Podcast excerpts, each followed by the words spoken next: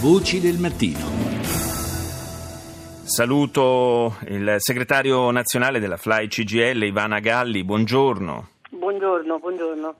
Parliamo di parità, o per meglio dire eh, del, eh, del, tentativo di portare la parità nel trattamento salariale tra uomini e donne. Qualcosa si sta muovendo in Europa eh, proprio dei giorni scorsi, una doppia notizia.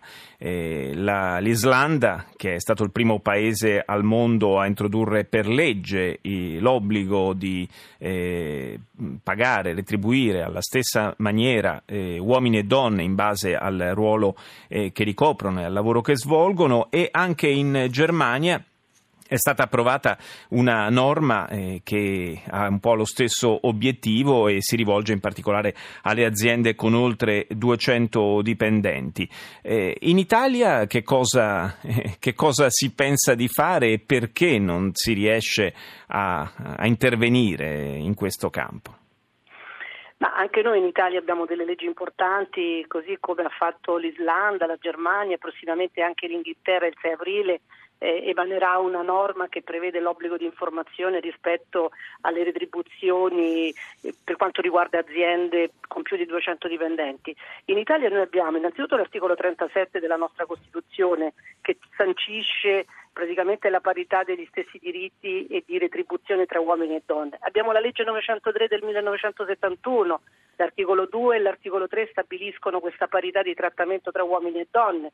Abbiamo la legge 125 del 91 che obbliga le aziende appunto a fornire informazioni sui dati delle retribuzioni, le qualifiche, la formazione professionale, la, la promozione di carriera, per cui abbiamo dire, delle norme e delle leggi veramente importanti. Quindi eh, diciamo che gli altri paesi stanno arrivando un po' in ritardo rispetto, rispetto all'Italia. Da questo punto di vista diciamo, già da tempo l'Italia ha prodotto leggi importanti. Eh, poi tema... però bisogna, bisogna ecco. trasferirle ecco. nella realtà e qua spesso in Italia la cosa, il meccanismo esatto, si inceppa. Che purtroppo, che purtroppo nel nostro paese la flessibilità è donna, il part-time, determinato, la stagionalità.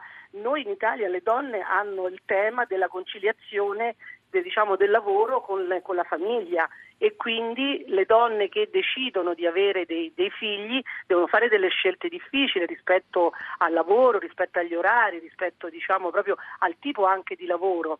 Così se si hanno dei genitori anziani eh, si devono fare delle scelte che vanno verso, verso il part-time, verso lavori che consentono di conciliare diciamo, il lavoro con, con la famiglia. Ma un conto, un conto, è il part-time, che è comunque una scelta individuale, e un conto è invece la disparità di trattamento a parità eh, di, di, lavoro svolto e di ore lavorate.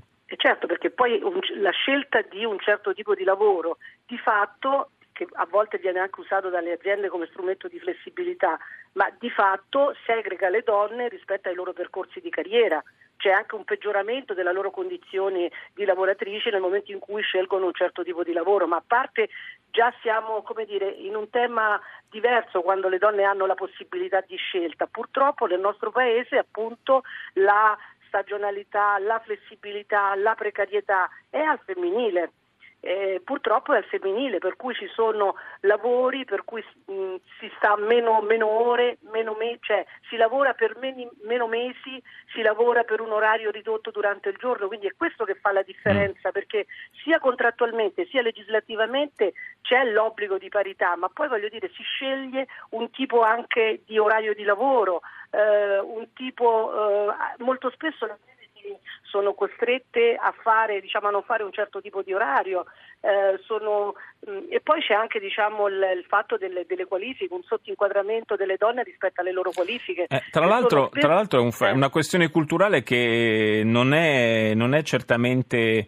eh, circoscrivibile eh, dal punto di vista proprio culturale a determinate aree eh, dell'Europa, perché il dato sorprendente, almeno per me eh, è risultato sorprendente, è che in Germania lo scarto di stipendio fra uomini e donne eh, sia del 21%, non poco insomma. Esatto, nel mondo è il 23% e in Italia il 10,9% cioè è, le donne guadagnano in meno rispetto diciamo, ai, colleghi, ai, colleghi, uomini. E proprio perché le donne ehm, eh, come dire, sono, almeno parlo dell'Italia, sono Sì. sottoinquadrato rispetto diciamo, ai, loro, ai loro titoli di studio, hanno meno possibilità di avere una progressione, una progressione di carriera, ehm, molto spesso appunto hanno lavori che come dire, non ricoprono l'intero anno, per cui lavorano per pochi mesi l'anno, oppure fanno un orario di lavoro eh, ridotto. Io penso a molte donne che nel nostro paese lavorano nelle cooperative,